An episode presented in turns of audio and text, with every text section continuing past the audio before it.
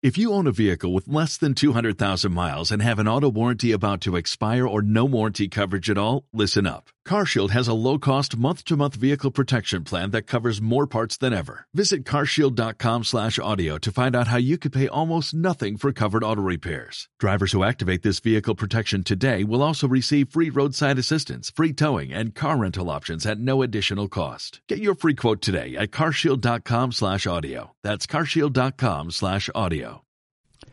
Muy buenas a todos y bienvenidos a Iglesia en Betanzos, en su emisión número 52, del sábado 4 de junio de 2022. Hoy hablaremos del Espíritu Santo y el corazón de Jesús, y finalizaremos con el tablón de anuncios. Soy Santiago Pérez, párroco de Betanzos, y sin más, comenzamos.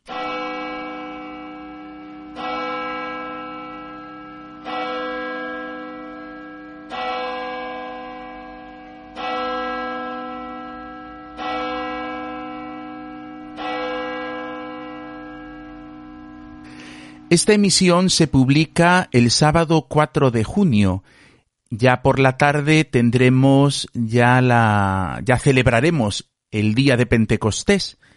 En muchos sitios se hace en forma de vigilia. Nosotros tendremos la misa vespertina, aunque luego tendremos eh, esa actividad evangelizadora de la cual hablamos en la emisión anterior, una luz en la noche, que pues mira, pues en cierta manera engrandece este día de Pentecostés. Con Pentecostés finalizamos el tiempo de Pascua.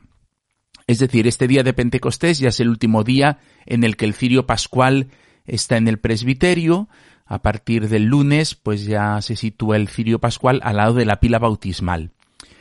Eh, celebramos Pentecostés eh, celebrando la efusión del Espíritu Santo por parte del Señor a los 50 días de resucitar. Jesús resucita, a los 40 días eh, sucede la ascensión. Durante esos días Jesús ha prometido mm, eh, derramar sobre nosotros el Espíritu Santo, ¿no?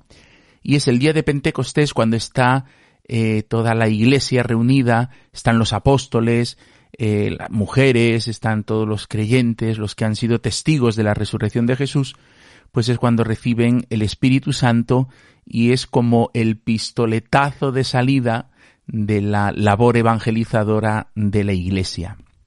Y lo celebramos este año el domingo 5 de junio, junio, mes del corazón de Jesús.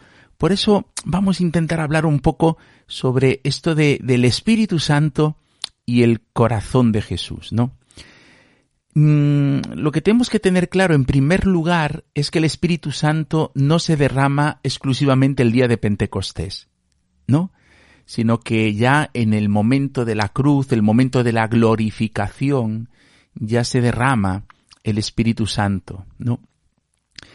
El Espíritu Santo, con su gracia, es el primero que nos despierta en la fe y nos inicia en la vida nueva que es que te conozcan a ti, el único Dios verdadero, y a tu enviado, Jesucristo. Esto es lo que dice Jesús, que en esto consiste la gloria de Dios, en que te conozcan a ti, Padre, y a tu enviado, Jesucristo. Y el conocer a Dios y a Jesucristo, el entrar en el corazón de Dios, entrar en el corazón de Cristo, es gracias al Espíritu Santo, que no sólo nos ha despertado en la fe, sino que nos inicia y nos mantiene y nos hace profundizar en esta vida nueva, en esta vida nueva que es la vida en Cristo.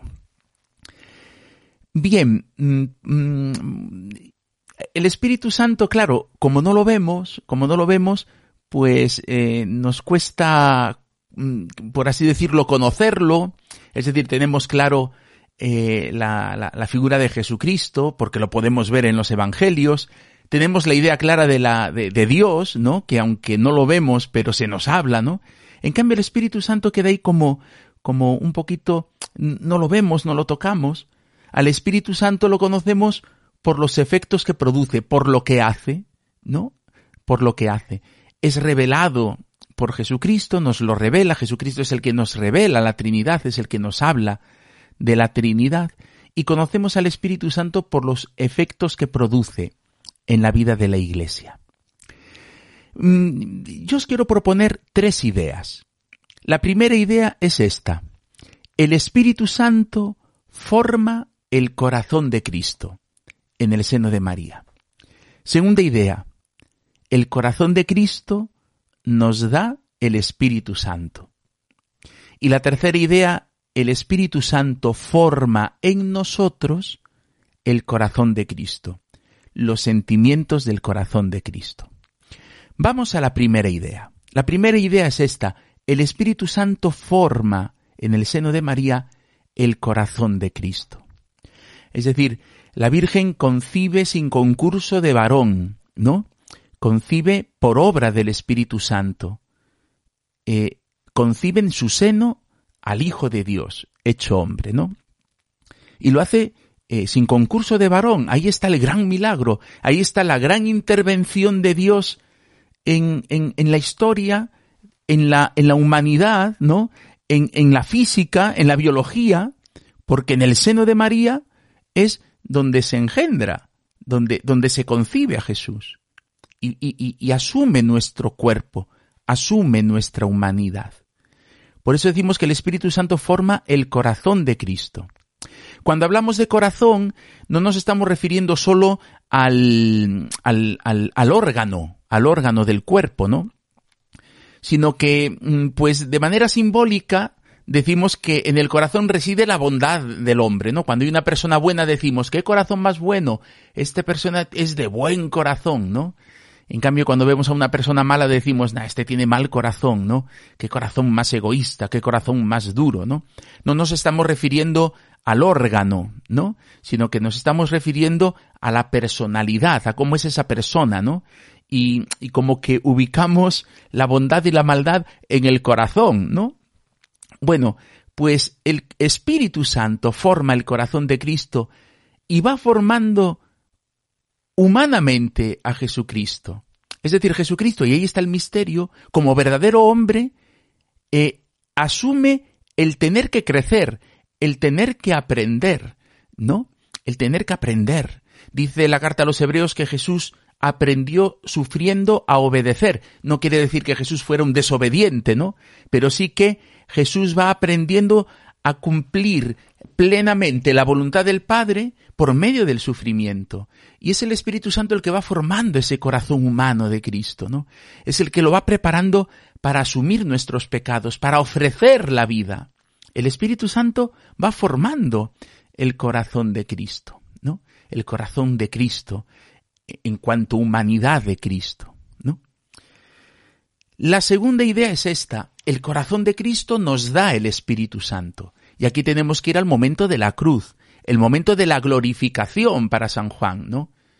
Por eso San Juan recalca ese letrero que ponen encima de la cruz, ¿no?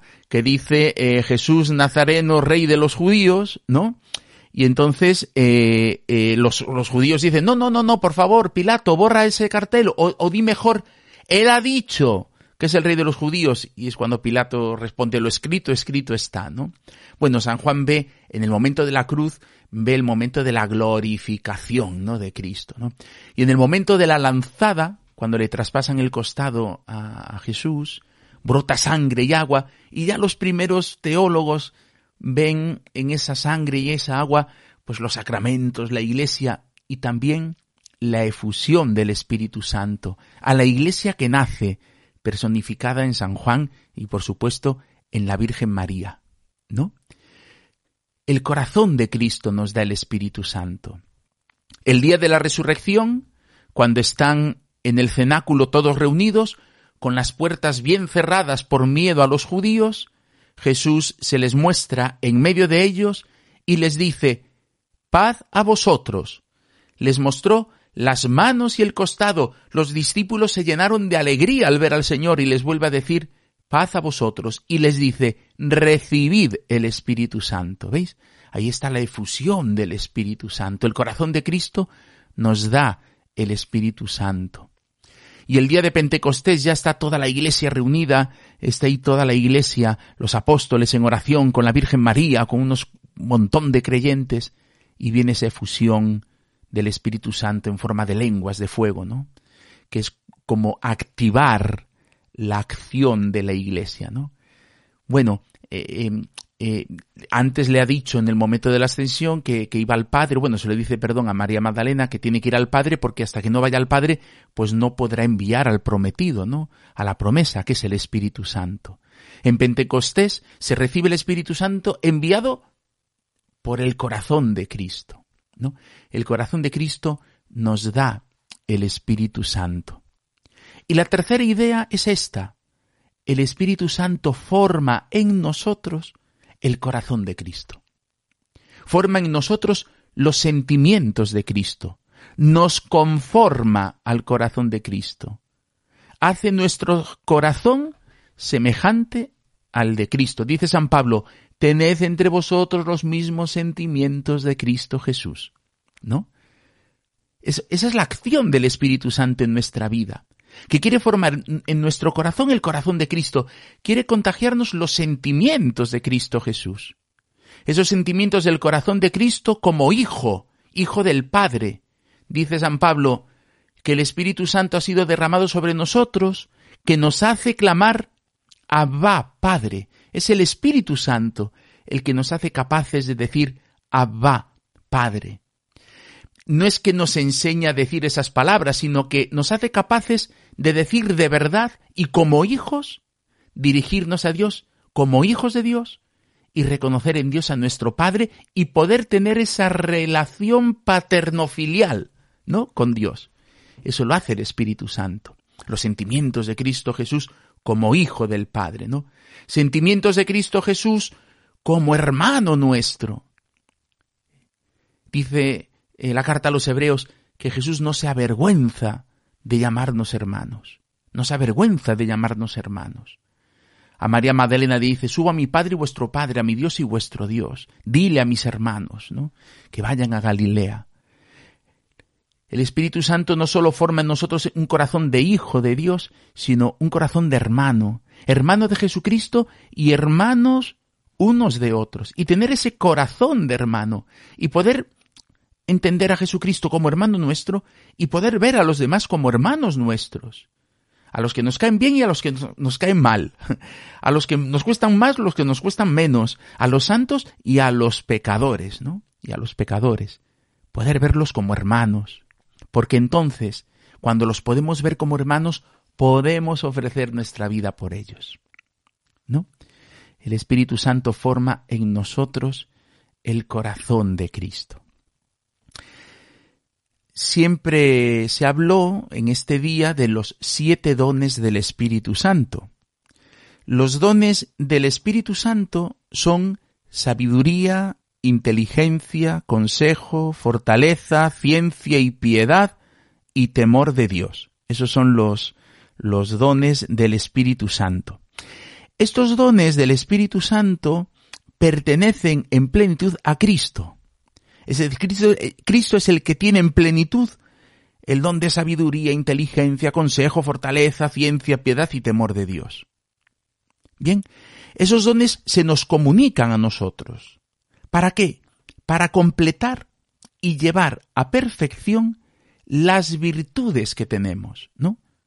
Esas virtudes eh, que tenemos que, que hacer crecer, que tenemos que fomentar en nuestra vida, pues esas virtudes se ven completadas y llevadas a su perfección por medio de los dones del Espíritu Santo.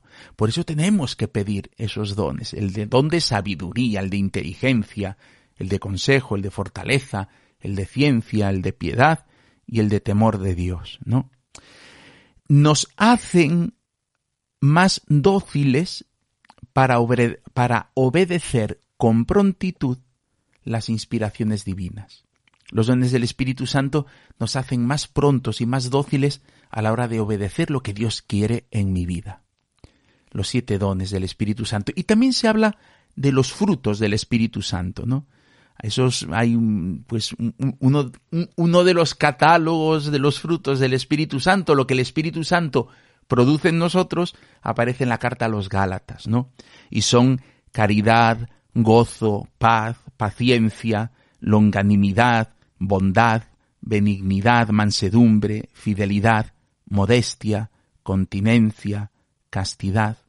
Estos frutos del Espíritu Santo son perfecciones que forman en nosotros el Espíritu Santo como primicias, ¿no? De la gloria eterna.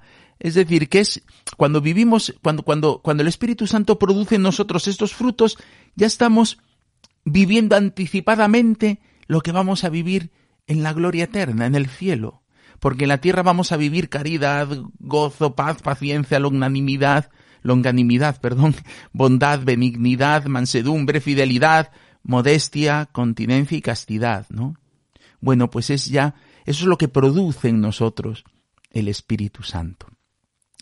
Bueno, pues en este día de Pentecostés, si, estás, si tienes la suerte de escuchar este audio ahora eh, eh, el sábado, el día que se publica, o el domingo, pues es un día en el que tienes que pedir que el Espíritu Santo derrame sobre ti sus siete dones, te colme con sus dones y que fructifique en tu vida, ¿no?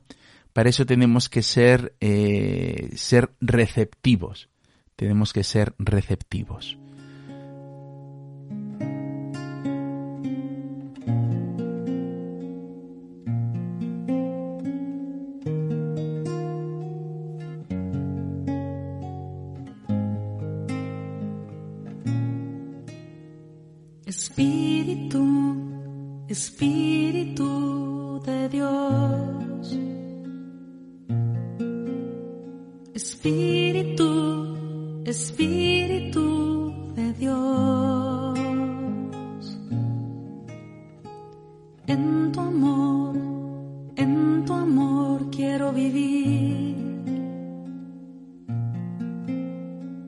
en tu amor, en tu amor quiero vivir.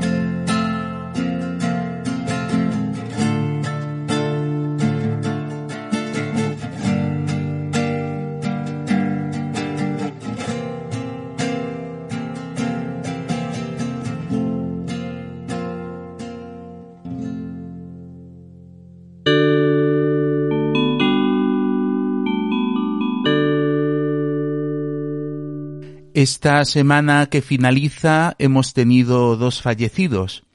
El lunes dábamos cristiana sepultura y luego celebrábamos el funeral en Santo Domingo, el funeral de Lourdes Naveira Iglesias. Y el martes teníamos también el funeral y entierro, esta vez en Los Remedios, de Celia Corral Román. Os invito a rezar eh, por estos dos fallecidos. Señor, dales el descanso eterno y brille para ellos la luz eterna. Descansen en paz. Amén. Esta semana que empieza eh, tendremos eh, dos aniversarios. El lunes día 6 a las ocho y media de la tarde en la iglesia de Santo Domingo tendremos el aniversario de Adolfo García Sánchez, de la familia de Carneiro. Lunes 6 a las ocho y media de la tarde en la iglesia de Santo Domingo. Y el viernes 10, también a las ocho y media de la tarde y también en la iglesia de Santo Domingo, tendremos el aniversario de Francisca Varela Beade, el viernes 10 a las ocho y media de la tarde en la iglesia de Santo Domingo. El sábado tendremos la primera tanda de primeras, eh, primeras comuniones comunitarias. Van a recibir por primera vez a Jesús sacramentado cinco niños. Diego Teijo Carrillo, Antía Caínzos Granero, Martina Penedo Feijó, Valeria Vélez Hidarraga y Enzo Baz Deide. Os invito a rezar por estos niños que van a recibir, que se han estado preparando durante tres años para recibir a Jesús en la Eucaristía, en la primera comunión, y os invito a que recéis por ellos y, y por sus familias. Esta emisión se publica el sábado 4 de junio y a las siete y media de la tarde, en la misa ya vespertina de Pentecostés, van a estar presentes eh, la chavalada de la pastoral de juvenil de, nuestra diócesis, porque esta noche de 10 a 12 vamos a tener en la iglesia de Santo Domingo una luz en la noche. Estará abierta la iglesia desde las 10 hasta las 12 de la noche y yo te invito a que reces por los frutos de esta actividad eh, evangelizadora que pretende poner eh, delante del Señor a, a, los jóvenes y a todas las personas que quieran acudir entre las 10 y las 12 de la noche.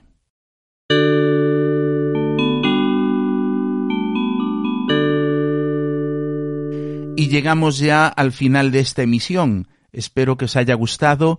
Si creéis que le puede hacer bien a alguien, no dudéis en compartirlo y si entráis en la web de la Unidad Pastoral de Betanzos en untia.com, en la pestaña Iglesia en Betanzos, podréis encontrar todas las emisiones anteriores, así como diversas plataformas por medio de las cuales suscribiros y así poder recibir estas emisiones en el momento en que se publican. Os deseo muy feliz semana, un saludo a todos.